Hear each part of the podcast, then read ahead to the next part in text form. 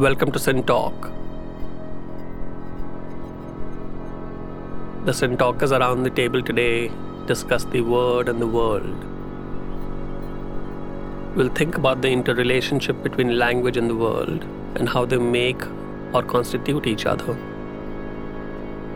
Is language only for communication? What exactly is grammar and how does it come to be? What does it mean to be ungrammatical? Are thoughts silent speech? Is the world discourse independent? What is the scope of the non verbal realm? Where does art live? How does it work? Is external language necessary? How is the world processed in a mind? What is meaning? Do we think in mentalese? What is the long term future of meaning making, perception, and language? And how will it change? We are pleased and privileged to have three SynTalkers with us here today. Professor Ashok Aklujkar. He is Professor Emeritus of Sanskrit at the University of British Columbia at Vancouver, Canada. He has mainly worked on the grammarian philosopher Bhartrhari. Jibesh Bagchi. He is an artist with Raqs Media Collective, a contemporary art practice based in Delhi. He considers their art practice to be a mode of kinetic contemplation. And Professor Pritha Chandra. She is a professor of theoretical linguistics at IIT Delhi. She works on syntax and morphosyntax of South Asian languages.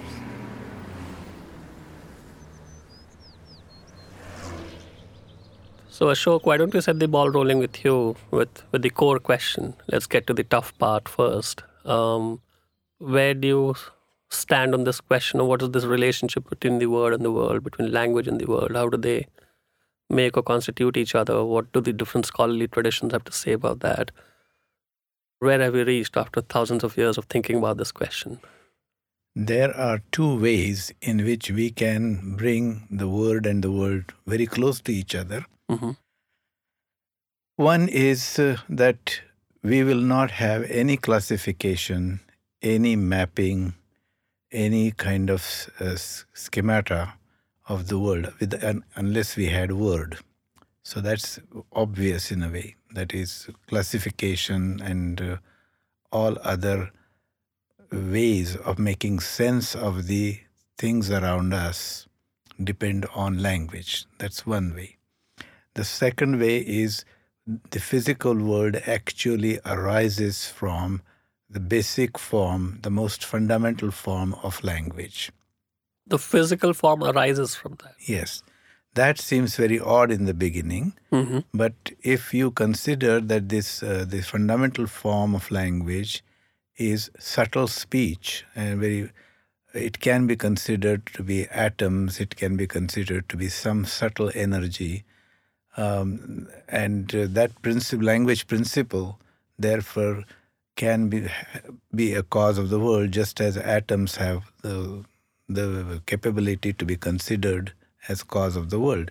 It's uh, subtle things always are considered to be the cause of the products which are relatively gross, and therefore, um, the world which is considered to be relatively gross can be reduced to these subtle principles, and these subtle uh, uh, like atoms, they can also be considered to be the cause of the world.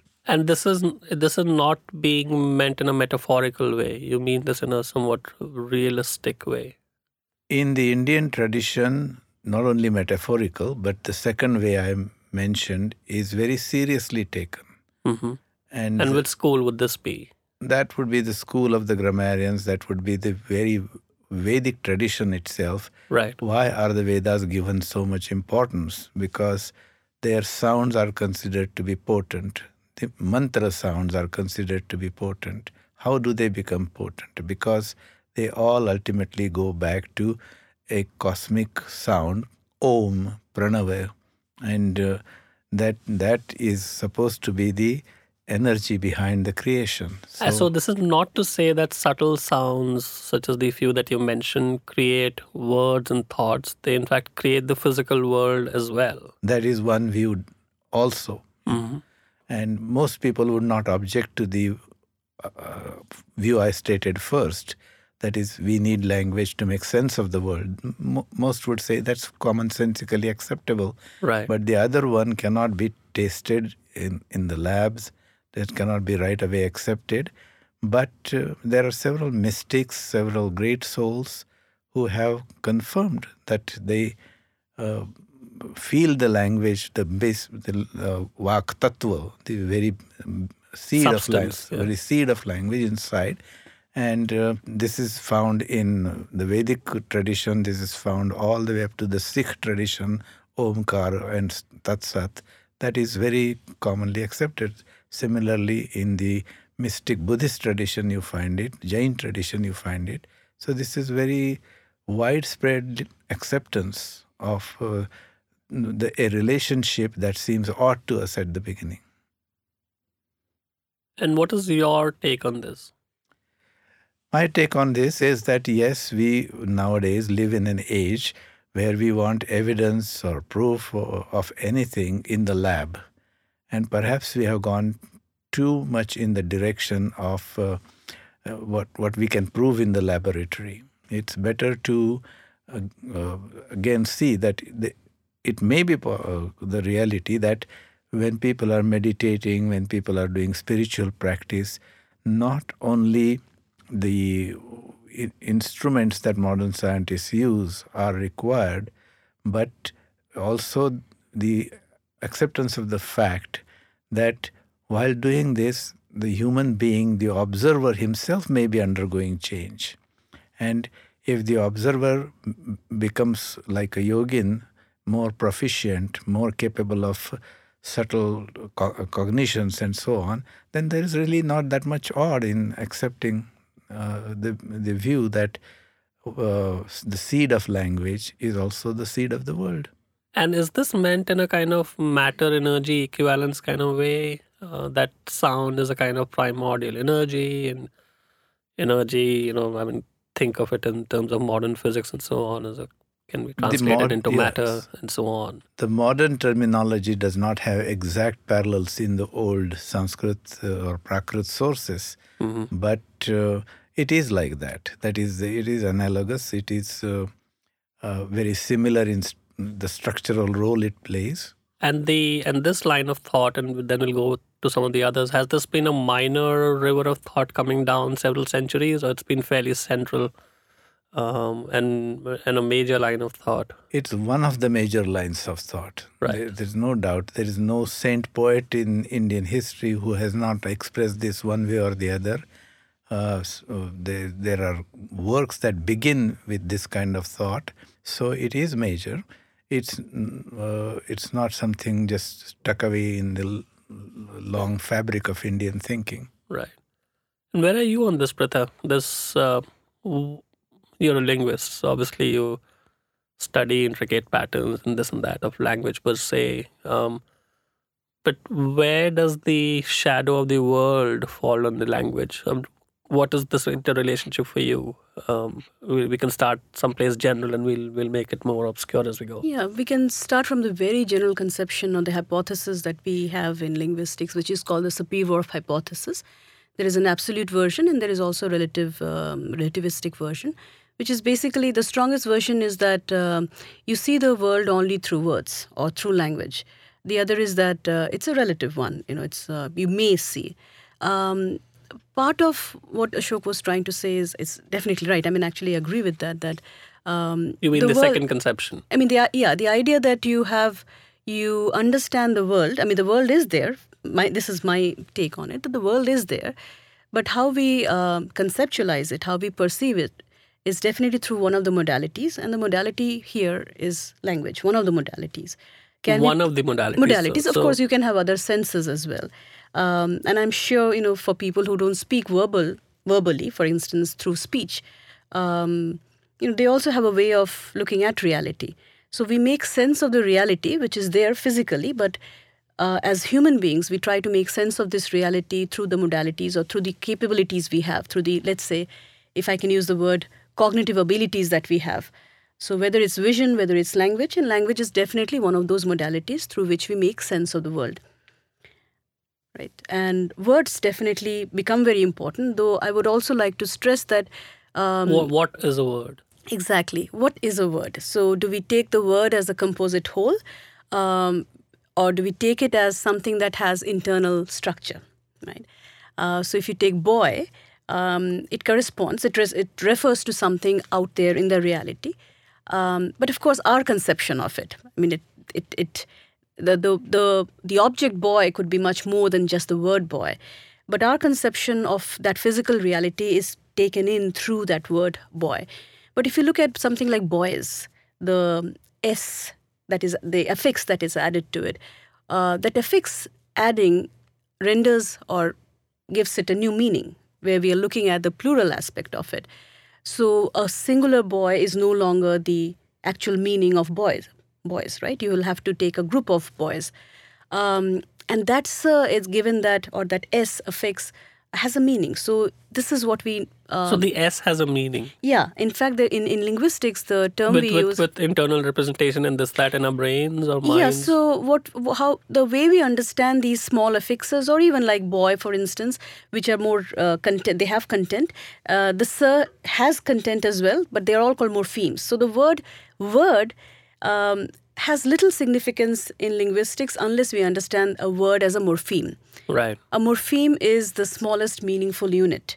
And the s or the s affix, I'm using the phonetic sound uh, Sure. for it, the phonetic form for it. Um, the the s or the s uh, has a meaning, so therefore it is a morpheme. Now, if we try to understand the world, um, But sir by itself has no meaning, right? It has meaning only when it is functionally deployed. Exactly. But does it have a mental representation? So when Yeah. the speakers That's an interesting use point. the sir, do they uh, have a mental representation? Do, do they actually have a meaning attached to it? Now, this has been tried out with um, experiments where you give the child a new word like wug, right? And then you say, then you create a context where you're asking the child to create uh, to create a word out of uh, for multiple of those objects. Right? So you increase the number of those objects and you say, now what is that? And the child says wugs. Now it means that there is a mental representation for the for the affix. And therefore there is a meaning. The child knows that the S morpheme or the S morpheme is has a meaning. It's a morph, it's it's a, there's a representation I think what is a little has. unclear to me, Pritha, is how, how how is one establishing that there's a mental representation for it? I mean, why aren't there other reasons why it is being deployed? As because you know, I think the mental representation part is a little bit of a computational processing kind of point, right? There's something Right. happening. So how does one get to that? Well, mental representation means that it is psychologically real to the speakers. Again, I'm using another jargon Go which ahead, we yeah. often use in linguistics. Um, it, it basically means that um, even though we are using language for communication, language ultimately is a system, it's a grammar. I think the word grammar is very important here, although which essentially get means knowledge, a system of rules. And um, native speakers of any language will have these set of rules as part of their subconscious knowledge. So if you ask anyone uh, what the rules of their language are, obviously they will not be able to say. But if you uh, give a sentence to a speaker and say, Will you be able to uh, decipher whether this is a good structure or good sentence of your language? That person will be able to say that. So there is, it, it's, it's, it means that the person is aware, subconsciously aware of the rules of the language. Similarly, when we go back to the affix and I say mental representation, it basically means that the S affix is something that the person has as a representation in one's mind or cognition and attaches a meaning to that. Right? So that is what I mean by a mental representation that it is something which is real for the speaker, maybe part of his subconscious, his or her subconscious knowledge. Um, and you need to have the right context to get that out of him or uh, her. Um, Why is probably there's no answer to this, but why is there such a thing as grammar uh, at all? I mean, is there so languages necessarily would be grammatical? Or, um, why is there such a thing? as- You, you know what I mean, Ashok? I don't even know what this question means, to be honest. But um, Well- why are languages grammatical? I mean, I don't know. It's probably a circular question uh, um, because they need to be grammatical It's- to be it's- language. It's a good question to ask, uh, but let me first of all try to uh, Yeah. hopefully add some more explanation to what Pritha said. Um, the you are asking meaning with the idea that it's deno- denotational meaning all the time. But in addition to denotational meaning, there is grammatical meaning. The grammatical meaning consists of relationships between words. Right. We cannot point out to it and say this is the way it is. This this is the relationship because it's not concrete. It's not something tangible. But uh, the other meaning, denotational, well, we, we, tra- standard traditional Indian example was ghata, pata. These are the things we can uh, uh, touch and show that that's those are nouns. they're well, nouns sometimes Objects. sometimes adjectives will be wa- ex, actually in, indicating color and other things which in a concrete way so that's that's possible um, so that's one thing secondly about why is there grammar uh, because we are dealing essentially with the activity of creating a scheme to talk about the world, to understand the world. And wherever we are creating a scheme, we are planning. And every plan has to have certain principles. It has to have items and it has to have axioms that they, uh, connect connect each other. So, So therefore, the fact that languages have grammar or are grammatical, does it say something about the world? It mostly does. M- m- nine- Sometimes, uh, of course, there will be mischievous uses of language. Then you could uh, say that doesn't reflect the real world. But that also is deliberate and that also is possible sim- um, precisely because you have accepted language's capability to reflect the world. Yeah, I yeah. think the question is whether, and again, the question is whether language is grammatical because of some aspect of the world. Um, is is the world determining? But you know, may, maybe we should let you think about that for a few minutes and jump to Jibesh. What, what does some of this mean to you, Jibesh? I mean, and and is this?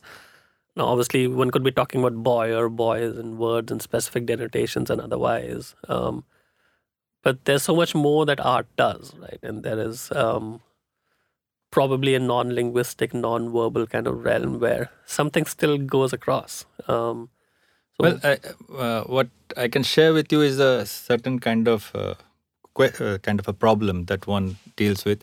Uh, recently, we were in an observatory. Uh, it was an art project by an artist called Rohini Devasher. Basically, a lot of contemporary art is creating context and situations of gathering and, and observing the world. So she took us to an observatory in Alwar. Do you see the night sky, the deep sky? So we started with Venus, it was fine. And then we saw kind of the Jupiter. And we were about 15, 20, a lot of young people and some uh, little older, little mature, so different. And there was there was a amateur astronomer, Ajay Talwar, who was taking us through this deep sky. And we saw Saturn, and frankly, it was very underwhelming. Uh, and Jupiter also was- underwhelming. It wasn't Uh, this uh, it wasn't full so, page color. no, so Yeah. so we realized that seeing and observing that deep sky, you have to unlearn rapidly what you had seen before, even to make it intelligible to you. That you are seeing Saturn, and the thing is that that is the Saturn is one billion kilometer away, and you are seeing the light from Saturn reach your eye, and it's quite a kind of a moment, and and it's uh, and we could see the shadow on Saturn of its own Saturn's own shadow on his ring because the Earth, uh, Sun was placed in a certain way. But that object called Saturn was not. We didn't have what we thought Saturn was. What we thought Saturn through the models, through the photographs from So the- the- childhood, the- is not the Saturn we saw. the label Saturn Yes. had been attached to a certain image, which yes. is not the so, image. so what happens is the, the there is a kind of partition or a kind of opening up in your head that what you are seeing through this technology called telescope, seeing something probably what Galileo had seen, seeing probably hundreds of amateur astronomers goes endless travel all over to see that moment is something that is that you need to appear for you if you have untrained your mind off the way you have been trained to see Saturn. So it's a very circular way. I'm going to see Saturn because I've been mobilized to see Saturn because I've seen amazing picture of rings and things. But what I see, that quiet little object in the sky, when in your the time horizon of it to even think one billion kilometer is a bit complicated. So what happens is that there is a search for language, which is to unpack your unseen. Well, you, you have to undo the unseeing of the world, and you have to make intelligible what did you see, which as an experience was very frugal. So As in, and and what you're saying is beyond being at loss for words. No, it is not lost for words. It's a search for word. So there is a silencing and a search for word.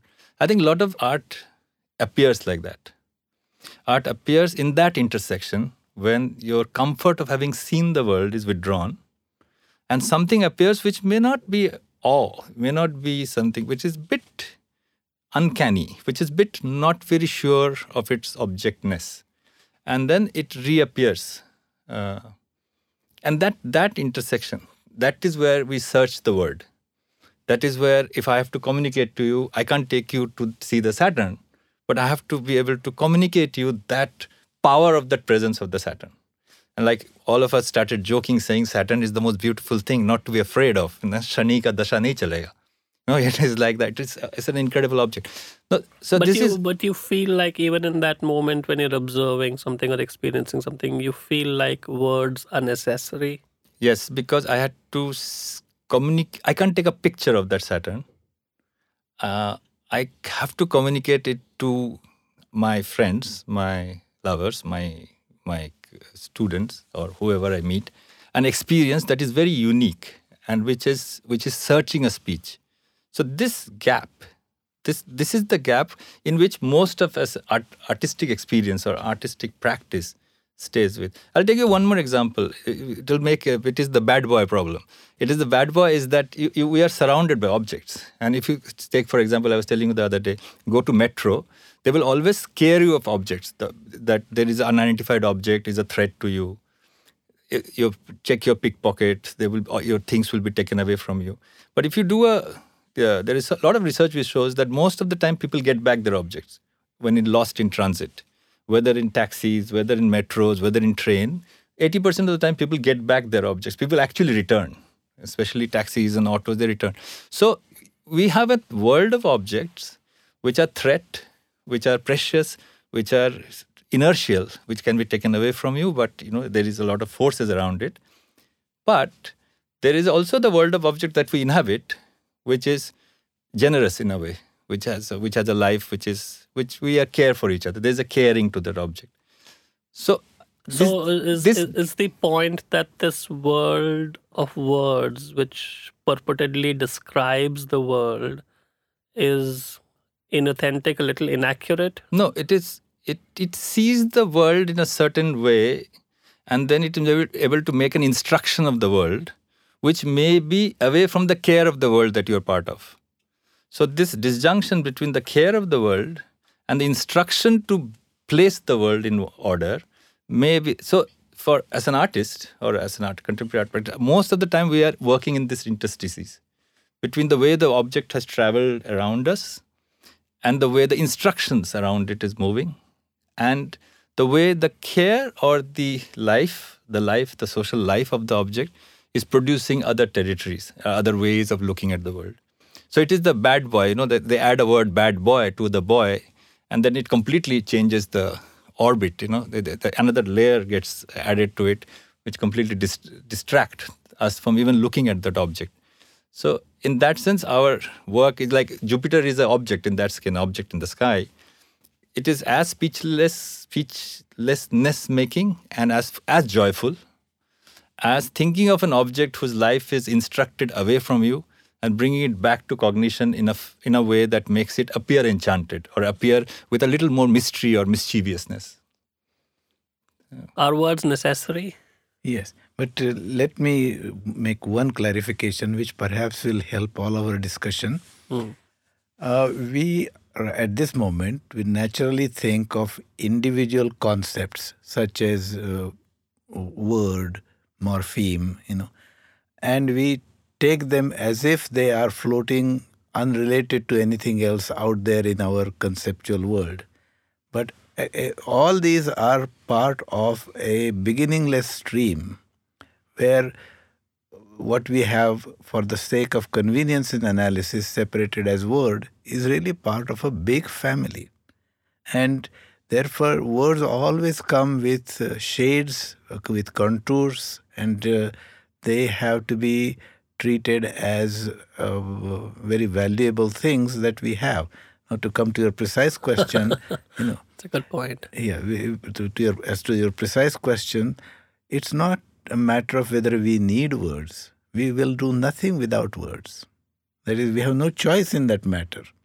And those the only choice you have is to sit quietly, with uh, absolutely quietly, not uh, you know communicate with anyone.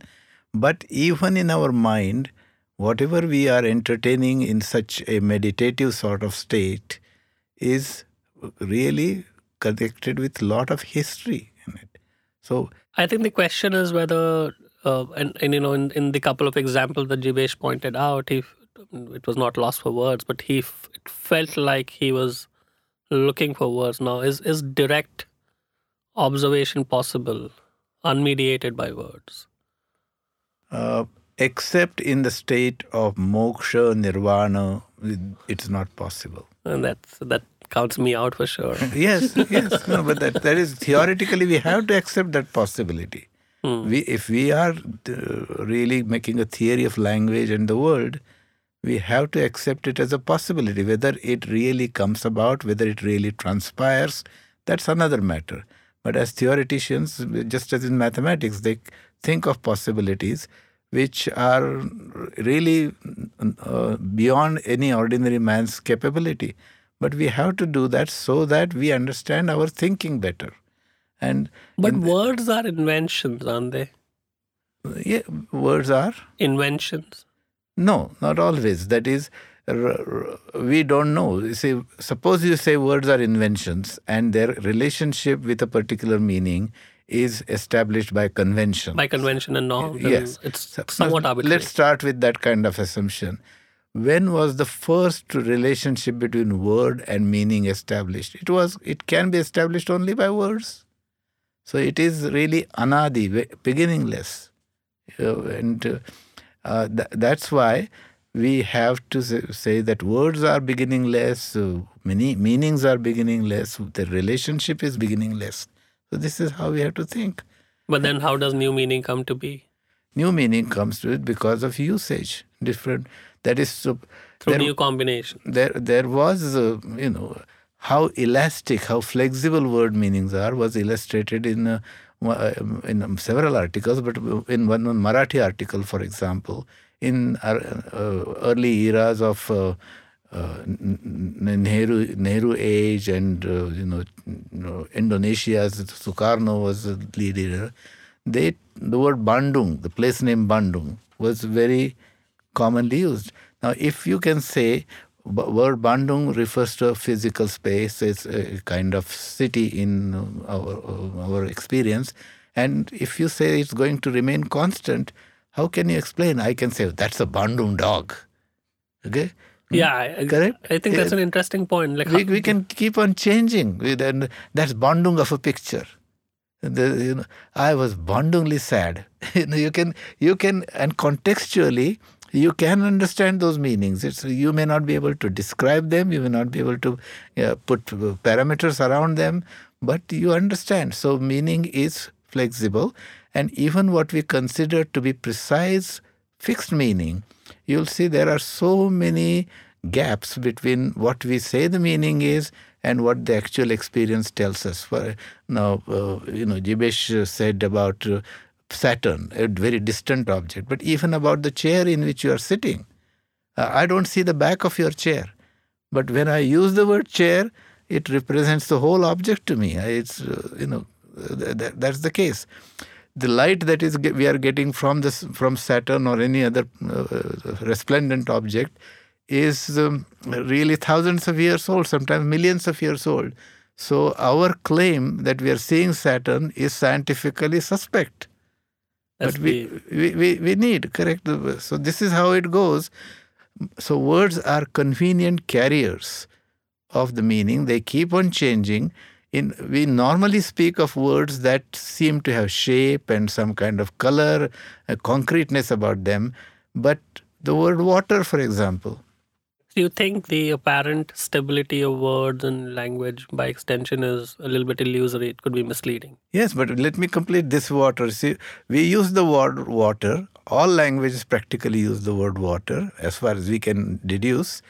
And um, uh, the, what is the image of water? Same word refers to a drop of water, same word refers to an ocean, river. And so these are called mass terms. You know, uh, sometimes we cannot uh, precisely have precise word and we say idam kinchit in Sanskrit hmm, or kaitari hai in Marathi. You know, that would be we are using a phrase as a new name for that object. Mm. In hmm. effect, that's what we are doing. Mm. Uh, we, uh, we, we, regular words don't do the job, so we we uh, invent a phrase that will somehow express what we are trying to express and uh, it works. So language is uh, quite changing even in uh, a short while, all the time. How stable is language, Pritha? Well, it depends look. on what you mean by language. Uh, if you just uh, look at words, so you can create words, but I think again, um, the moment you extend the definition of a word to what I was in, uh, you know, just uh, a few minutes back, I was stating that there's internal structure. So it means that there's a, there are constraints on what you can make.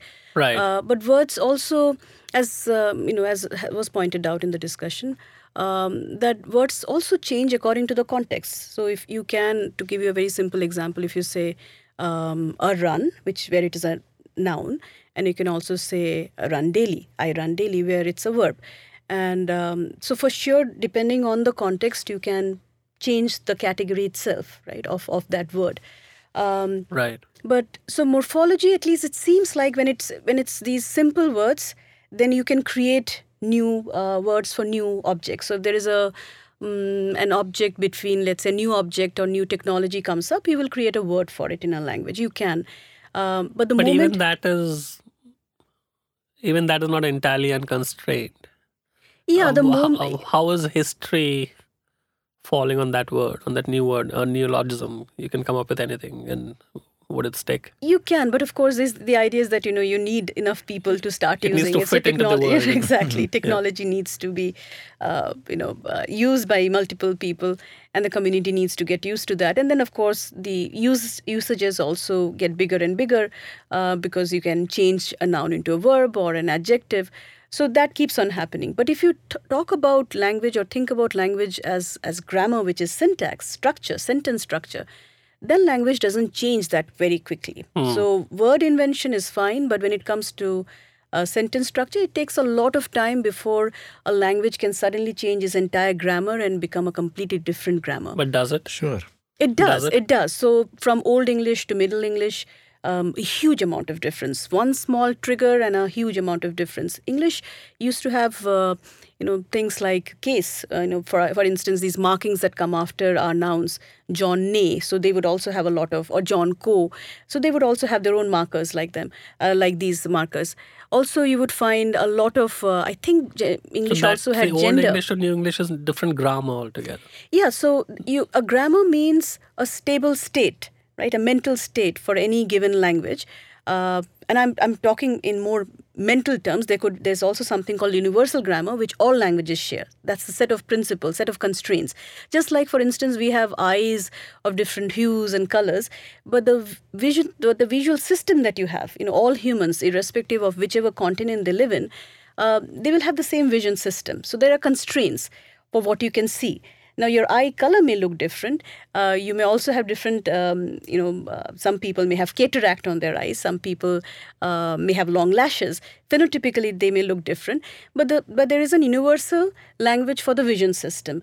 But I'm talking about when, so there is an universal grammar in the same way, but I'm talking about, let's say, mental grammar. So English has a set of constraints, a set of rules um, that every English speaker will have. Then you will also have um, a set of rules that every Hindi speaker depending on what you mean by Hindi. Let's say Hindi spoken in Kanpur or Hindi spoken in Delhi. They will also share these. So grammar takes longer time to change. Does does art have something like grammar? Is there is there something common that by I don't know, it's, There is this- first, it's difficult to circumscribe art itself. Yeah, there's a big debate. See, the debate of Like dem- what does not work? What what is in the nature of a constraint? And because I think as as Pritha is pointing out, it's not like you can just create anything. I mean, See, the, one of the big problem with art is that the demarcation of its boundaries have always been a difficult job. Like science produced its own anti-science or pseudoscience, you know, that there is always this demarcation problem by which knowledge expands itself and also tries to say that I am this. so you wouldn't you wouldn't point at something and say this is not art.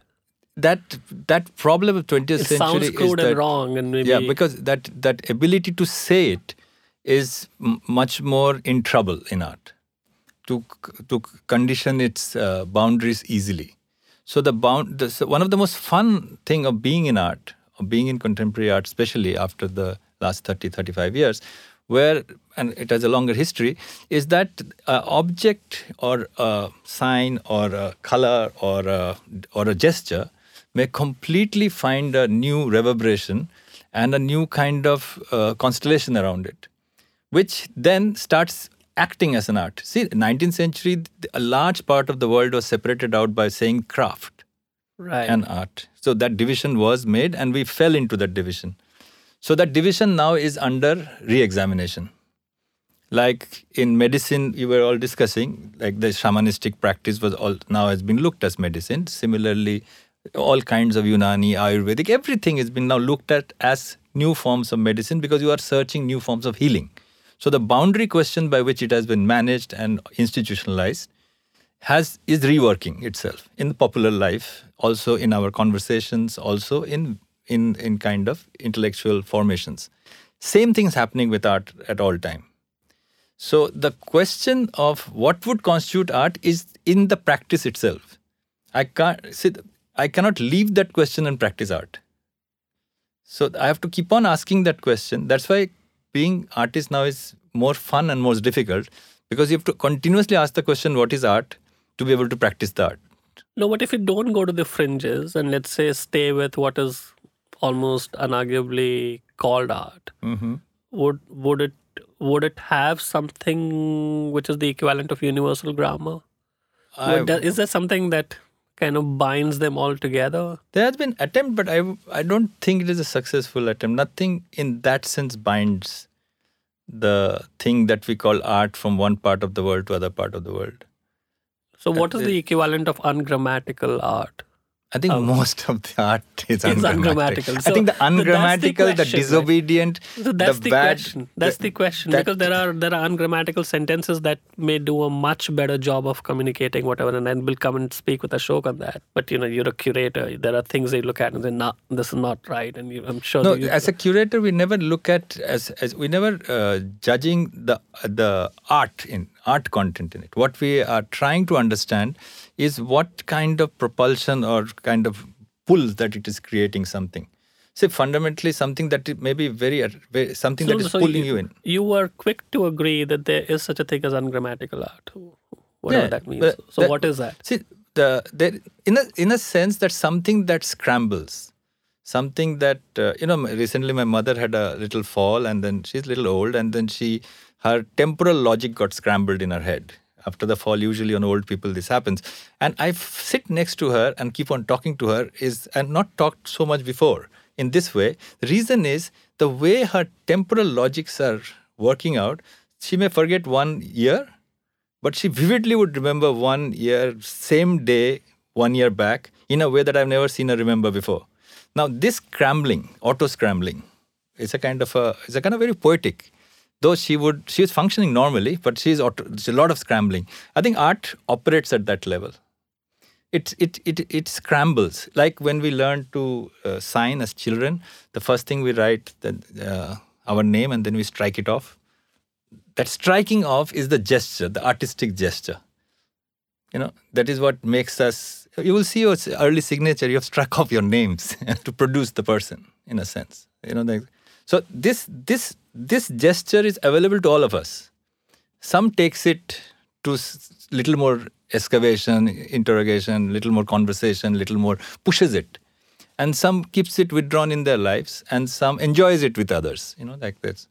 But I, I'm more interested in this. What are these gestures that actually propel the art or artistic in us, you know, or the art in us? Even in grammaticalness, uh, universal grammar and specific grammar of a specific language like English, we have to keep layers in mind. There, there are levels. Universal grammar at one stage becomes so nebulous, so undefined, but it's still there.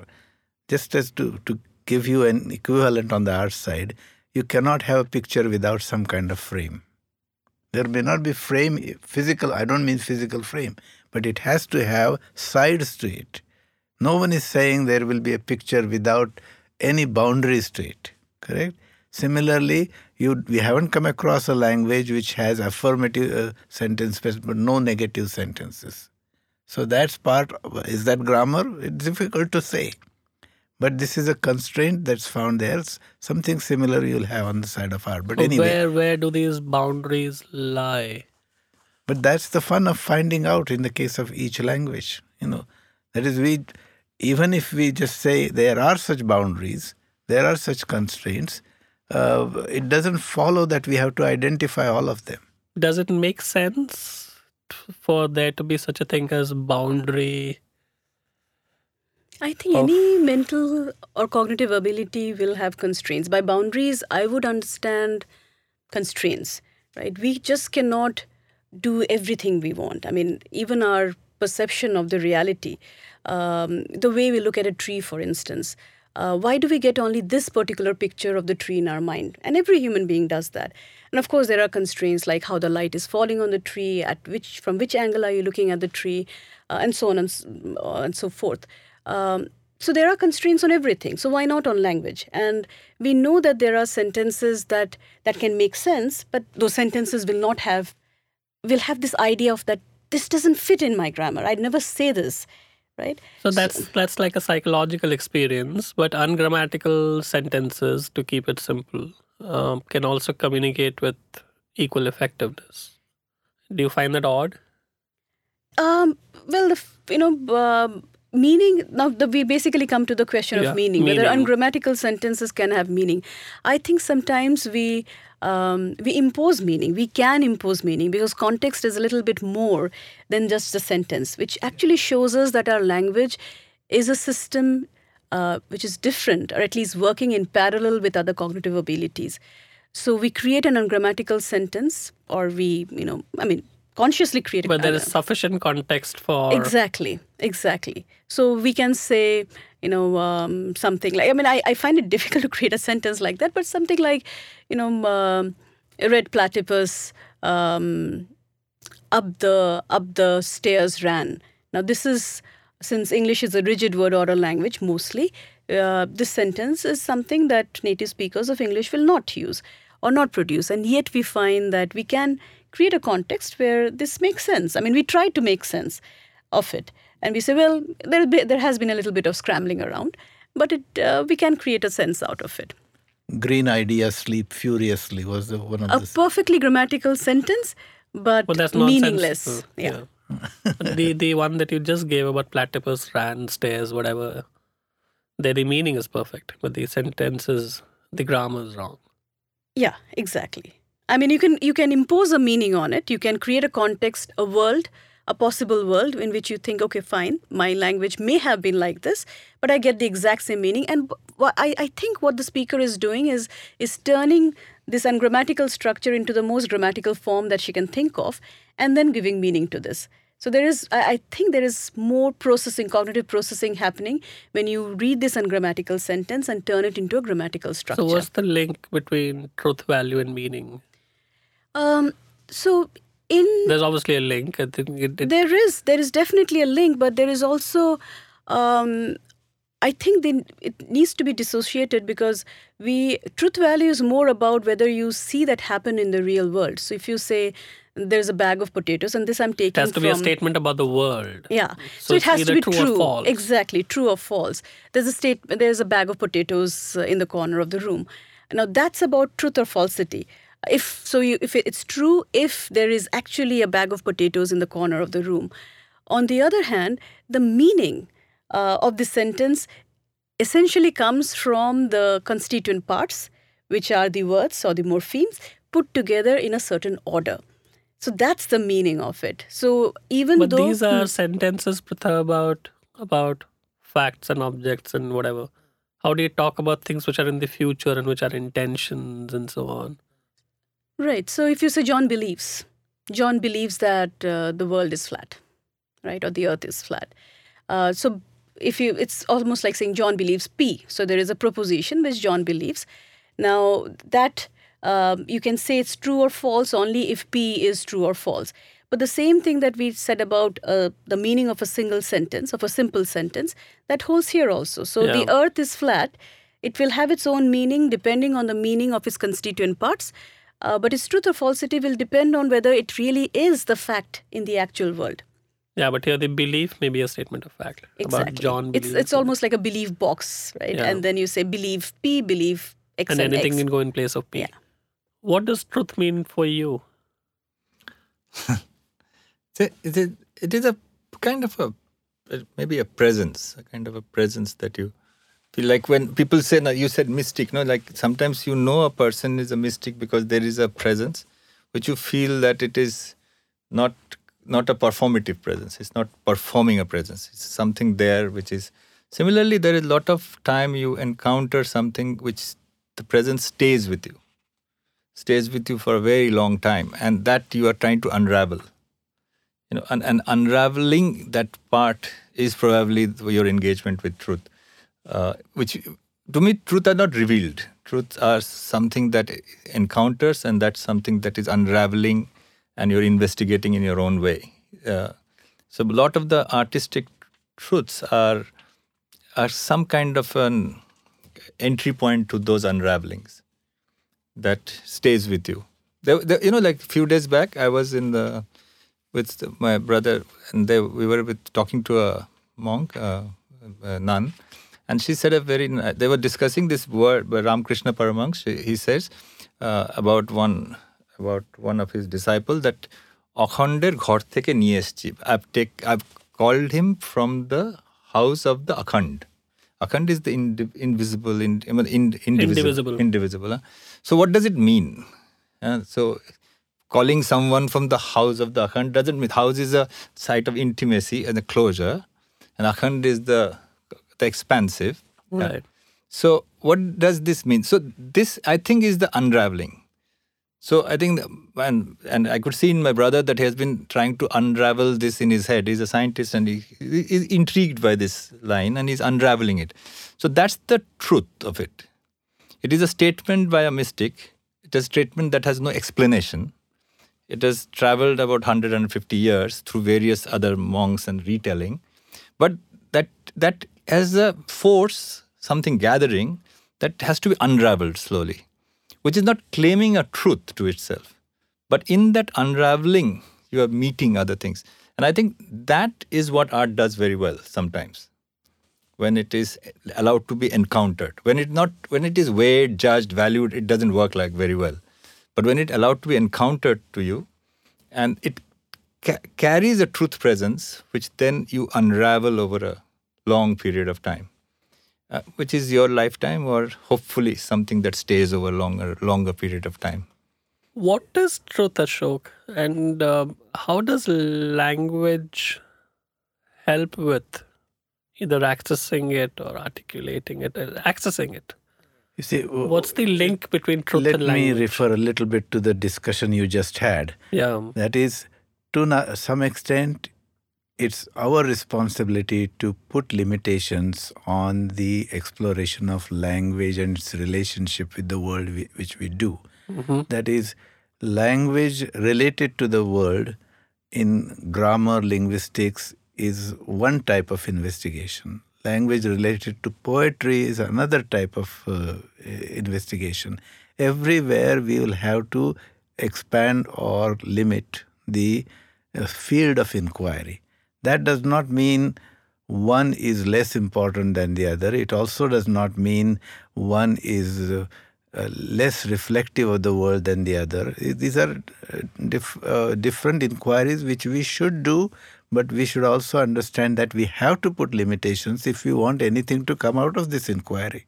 So that's one thing. So poetic truth and factual truth are considered different uh, what you consider because that sense reference difference right I mean, yes but, but correspondence theory of truth right which is in symbolic logic that's important for example a mathematician Tarski said snow is white if and only if snow is indeed white right you know? so right. that that that shows that it's related to what other means we use to determine the nature of snow. yeah, snow. the whole deflationary idea. So Correct. Right. So that's why it is. Now, what does truth mean to me and other things? Uh, one thing. I think specifically because we're discussing this in the context of language. Yes. Right? I mean, how does. There are two ways. One, one modern way is uh, that it just makes a statement uh, depending on your trust in the person making the statement you accept it as truth or not or you accept it tentatively may be true that all choices are there in the ancient Indian way, there is one more uh, possibility that is the uh, truth that you accept will not be immediately known to you if your capabilities as a as an observer as a student uh, as an inquirer change it may become true for you. So uh, we don't uh, you know uh, depend so this is this is capability dependent or it, just it, merely the possibility is entertained. It's not assertion that it it's capability dependent but it's a good possibility to admit because you see uh, i don't have a musical ear for example. But uh, you know but with practice i may gain some capability. That does not mean i created a new reality. It simply means i changed my observing apparatus to uh, perceive something that I could not perceive before. So th- we have to accept that. Same thing with uh, yogic capabilities, uh, uh, pulse reading, or whatever it is. With practice, you can improve your capabilities. So truth is dependent also on the observer to some extent. That uh, if the observer is willing to learn, this is mo- this is what modern science not does not frequently take into account correct? That is and uh, the, the, the ancient indian tradition has taken into account. You may agree with it or not. That's an, another matter. But we are considering here the history of relationship between word and world and we have to keep that one tra- significant tradition of intellectual life uh, has admitted it that it's possible. And, and is this something that can be learned anytime? Do you, do you, can it be thought of as an organ language language? no there is a timeline. There is a biological timeline for it. Again depends on what we mean by language. Words can be learned, um, probably not morphemes um, you know but uh, language which means the structure of a language is difficult to learn after the age of puberty sets in. And there are there are lots of examples no, uh, I, unfortunate I examples um, of human beings who were not who could not uh, I think the interesting language. question is why is that the case? Why are we not able to pick up languages whenever we well uh, this for the same reason that you have impaired vision if you have cataract in your eyes when you're born and that and the cataract is not removed before the age of 2 so because because in that case of a cataract some degeneration is setting in. Um, so, what is the equivalent of the degeneration in the context of language? Like, so, what is lost or what is ossified or whatever? Okay, so basically, what this means is that it's there is a capability, uh, an innate ability, and that has to be triggered or um, you know set um, within a given time span. And you have to, for that to um, get triggered, you have to have some kind of linguistic data from the environment, um, physical you know, sounds coming in, sentences coming in, and that triggers. And when you don't get that within the given timeline, your grammar will not come. Um, similarly, for words, if we just come down to words, um, the, these morphemes, these affixes like ing, running, so ing will not come. um, S, I, I, he eats food, for instance, uh, which are So very if- if- context sensitive. These will not come. So if I was born and somebody kept me in a dungeon till the age of 30 and I then came out into the world and I started hearing everything, I wouldn't be able to. Yeah, we won't be having this discussion. To, I wouldn't be able to pick up language then. Absolutely not. It's, I find it crazy. Do you find it crazy, Dipesh? I mean, no, but why? that's an emotive reaction to it. It's a fact of life that you lose certain capabilities. Yeah. but, but, but I think they zid, so zid that, hona zid there must be some biological basis for that. So there's something right? Is there a is there a biological reason why that happens? Yes, there is a language must organ. Apha- Um, aphasia. Yeah, there is a language organ, and there is enough uh, empirical evidence to suggest that part of your linguistic ability is there in the left hemisphere, in different parts distributed all over your left hemisphere. And that comes partly from the, you know, we have evidence uh, from kids who are not exposed to linguistic data in the, in the, um, uh, you know, um, time frame and then we also have questions of aphasia. If you meet up with an accident and your left hemisphere or parts of the left hemisphere where language is located is uh, is damaged then you end up losing linguistic uh, abilities. Um, yeah there are lots of and also sometimes you have um, perfectly fine cognitive abilities but you don't have language like specific language impairment cases where cognitive abilities are fine but language is not there. Linguistic abilities are, are really poor so there is evidence that So those uh, would be some certain of kinds of dyslexia, and I mean, Uh, dyslexia, I, I, I am not very sure about dyslexia, but I hear that dyslexia uh, can be cured. And Aamir Khan definitely set the tone for that. But you need art so You need that. you need to have art teacher to clear Yeah, you need, right, painter, Painter. painting, right. Um, but uh, I'm not very sure. But yeah, I mean, definitely other kinds of. So we have Broca's aphasics who um, lose the ability to produce sounds or to produce sentences.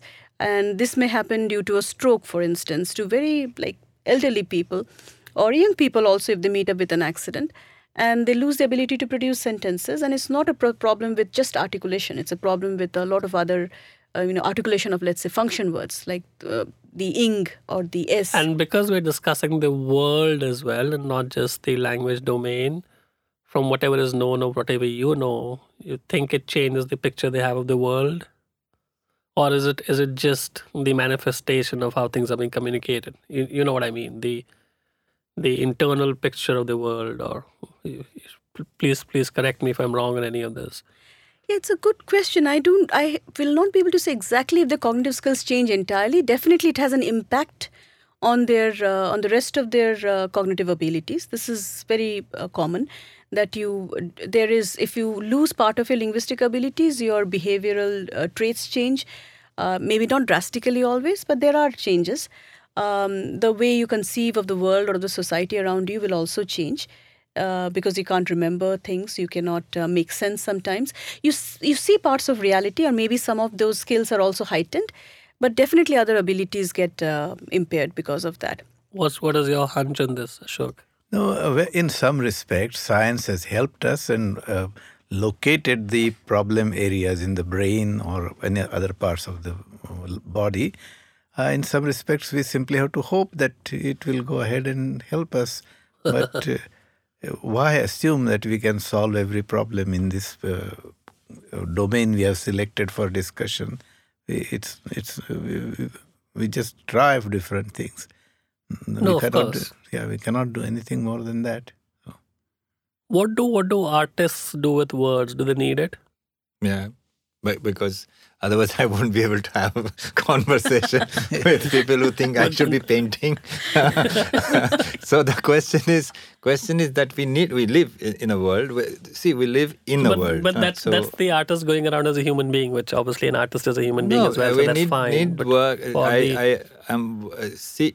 See, in there the was once a very process of creating art in the and, and, and again I, I See, know I'm I trying to limit it and I'm trying to no. put There's a lot of around artists have every artist have their own method, and art art follows. Art, there's a lot of rigor in the practice of art making.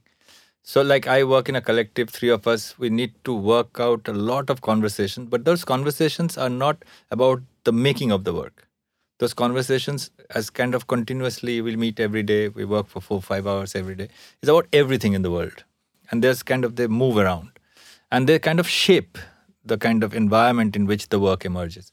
So there are words, there are words, there are words, and appreciation of words of others. There are appreciation of words of million others, and uh, continuously thinking through the other people's thinking, but also being aware that sometimes world escapes more, the this word. is more than a communication function, right? Even in those discussions. No, it's not communication. It's not communicating anything. Right. Like uh, like ye zid hai. I, I was talking about this Avinash uh, Sable. He he is going to be in the Tokyo Olympics 3500. He's broken all national record in a very short period of span, and his his journey is amazing. But he says sub zid hai. You know, bas zid hai. Now zid hai is this is not communication what bas zida doesn't mean anything in a sense that he says something is in me that is but what it it is it has a metonic metonymic power i think and i can use it in many of my art uh, art art circle conversation what does this avinash sable's line subzid hai can can conjure for us so that's the transition you know those are translations you're making between word in the world and the artistic gestures that surround us that you're continuously working with. So, a sportsman's journey is also somewhere giving you that frame, that word. Like what you were saying, frame is that this this search is for that word, so that that kind which kind of propels you to something, which is very indecisive. You know, you really don't know what it is. Let so, me add one more thing. There's a question of artificial languages, which was very uh, important question for philosophers at the beginning of the 20th century, Carnap and others. Yeah. Um, we can create our Esperanto, you know, artificial language, but these languages begin to behave like natural languages. This is very interesting phenomenon. That is, we may say this word will have only this meaning and we'll continue to use it it doesn't stay that way. It acquires its own connotations and begins to mean many different things to different people at different times. So there is something in us in which, given the basic elements of natural uh, natural language, even artificial languages are naturalized. Are naturalized, and this is a very interesting phenomenon we, we, we uh, you know, ideal languages were created by Carnap and others, but they also began to ultimately have emotive contents. So uh, this is uh, we we should note that that's why language is so fundamental to us. So what is an open question? Where is uh, what is not well understood, Ashok? Oh, why this is that is what are the features of natural language which are so basic to our being that they infiltrate also the artificial language.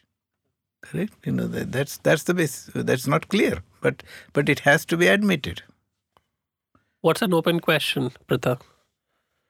What is an open question in, in this context, in the context that we're having today? I, obviously not on that artificial language question. What is not so well understood?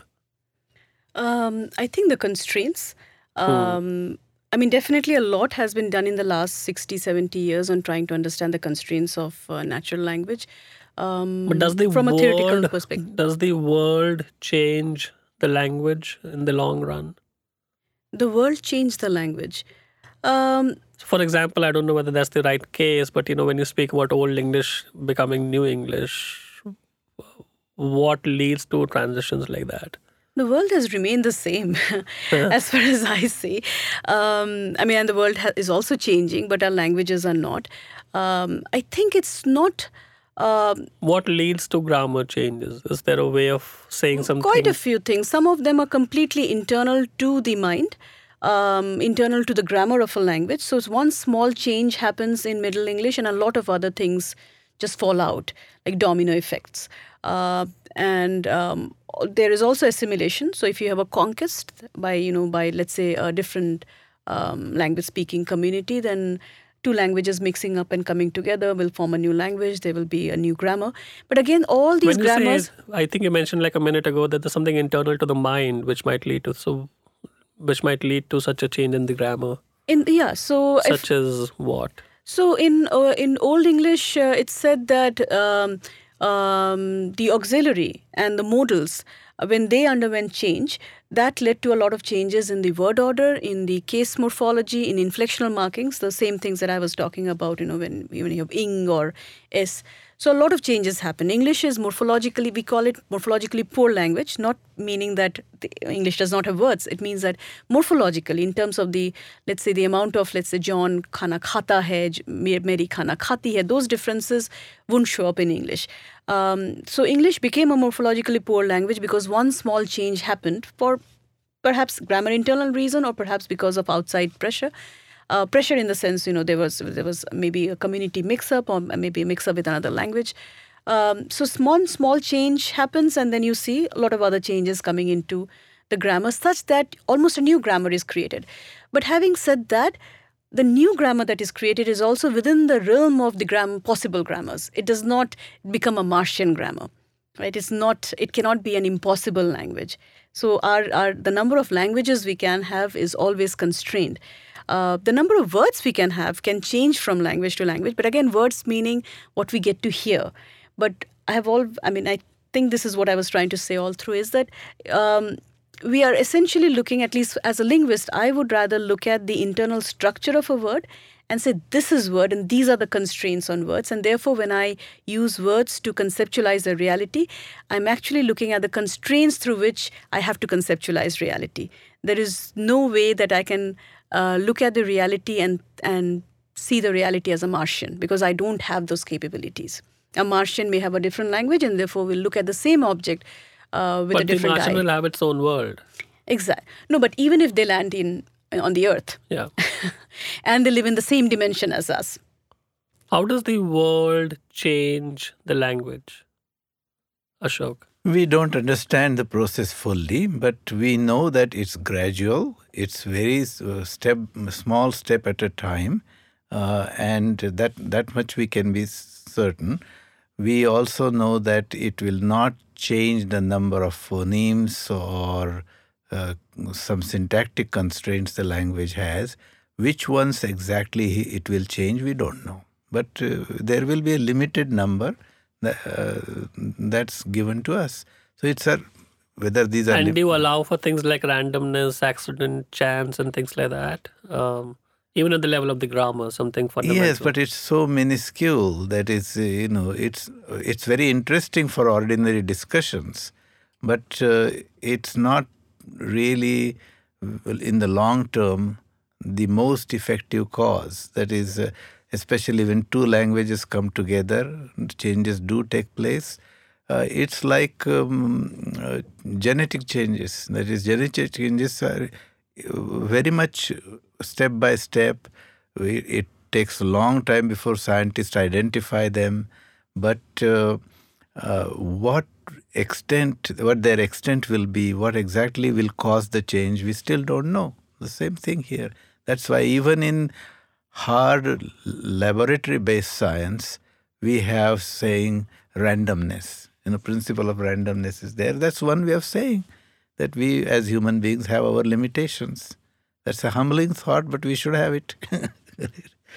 and we have our limitations because the world has constraints and physical laws and so on. I mean, it's yeah. not it's not limit. The the world is not limitless. Yes. It's like we. We'll end with you, Jeebesh. What's, it's like, what's going it's to like happen? you say that we the people, very powerful line that constitute lot of the lot of the way in which 20th century saw itself is best imagination. So if the word people start expanding now it is shrinking very very you know whimsical uh, violent ways. But if you expand the idea of the people to incorporate 5 7 billion people incorporate the non-humans incorporate the cost you may have a completely different then uh, you may change the meaning of the word people itself. People itself and you may change the word we itself and you put a pressure to create a different imaginary. I think that's always present. That's always present. In this conversation, also, it is present. That expansiveness that will then give us a new, not just a constraint, but a new kind of a limit that we will unravel again. What is present in this conversation? This is... sense of an expansiveness, always battling out an expansiveness. You've set up a constraint, but it's something that is pulling it towards another dimension. And where is art headed? Well, art is, art inhabits that space. Sometimes shrunk in a shrunk way, sometimes very marginalized way, sometimes in a uh, illegitimate way, and sometimes in a very, very glorious, like we were discussing, we remember Van Gogh's years. So we remember something about that form of, of a certain kind of intensity. A certain kind of intensity we remember uh, of, of life that art sometimes give us a kind of avenue towards. Like any any practice, like a music would give, or like even mysticism can give, like great uh, kind of scholarship can give. And Pritha, we will end with you. You you you allow for the direct access, like things like mysticism and so on. I know it's not your territory, but is do you allow for it? Direct access between the word and the Yeah. world. Unmediated by the word. By the word, yeah. Um, I think. Uh, Like uh, I mean, not every. Of course, the you know, cognitive person in you. Is there a way of for a human, a word will be very important. Uh, word and its structure will be very important to understand the world. Will be important, but I think we, among humans, we have different abilities. Some of us do not speak. In that case, um, you know, our gestures, our body language can also be used to understand the world and communicate with others. Um, but we also have vision and other other kinds of modalities uh, to understand the world. But if you take an ant, for example, you know, a desert ant, um, does not have language, and yet the desert ant can understand the reality in what, whatever limited way the desert ant, ant can, um, and in wonderful ways, in with powers which are not which we are not equipped with. You know, if you leave a Tunisian ant in a desert and uh, it goes out, it comes out of its nest and goes out in search of food, uh, goes around zig- in a zigzag fashion because it's just searching for food. And then it has this sense that at every step it is actually taking care of its location, where it is with respect to the sun's location. And when it finds food, the first thing it does is turns around, comes in a straight line back to its nest. So that's very, very impressive cognitive power. And that's a very interesting way of looking at the world or understanding the world without language. So I'm sure there are other ways of understanding the world as well. Um, language obviously makes it. Uh, but you you would include humans in that along with the ants and others. no, I wouldn't. I will say So that linguist, language gives us a different dimension, and uh, I think syntax and the fact that we can actually so for combine. you, for you, language would always be present as far as humans go um, in this in this understanding the world business. So yeah, so yes, I mean definitely. As long as language is the ability to put together things, we basically understand the world in much more complex way. We can combine things. So we probably, if if you take a Tunisian ant, it may actually look at the world as consisting of discrete events or discrete objects. We, on the other hand, because of our linguistic abilities, are able to bring things together. So we can negate sentences. Like I can say, the sun is not going down. The sun is going down, not.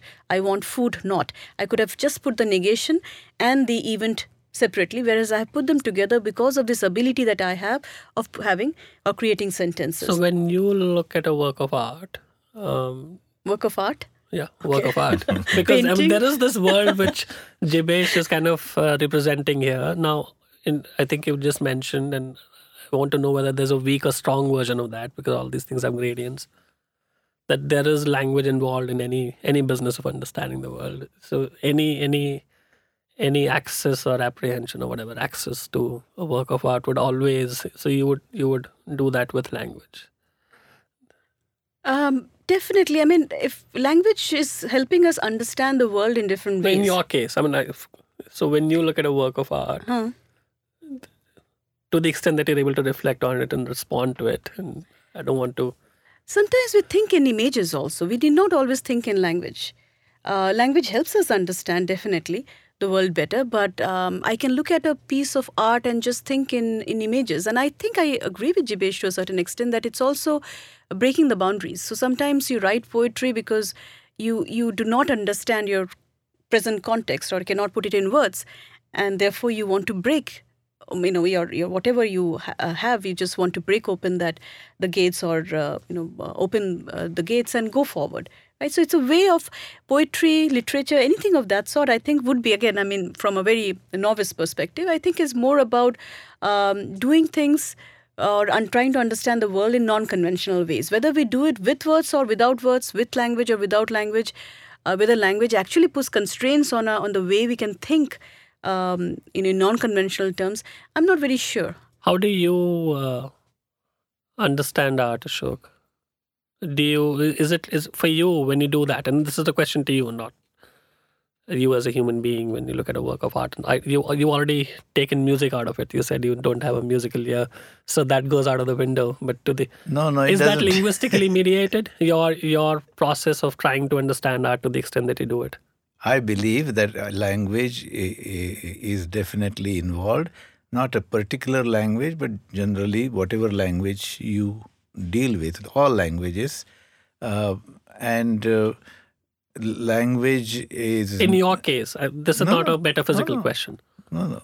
I, in my case, that is, uh, I understand imperfectly compared to others. I can admit that to myself. But uh, I do use language all the time. Even our gestures have certain meanings because conventions have been established by words. You know, that's why, uh, that's what my favorite author Bhartrihari said, you know, uh, that is uh, akshinikojadinamapi shabdena eva anumapakatvam. That's what he said of uh, different movements of, uh, eyes that we do, and then you get the meaning. Suppose I- I'm saying something in, inappropriate and you don't want me to say it, you will have uh, a particular eye movement. And I may not have precise words to capture what your eyes indicated, but because I have a totality of words, I understand Right. that you are asking me to shut up.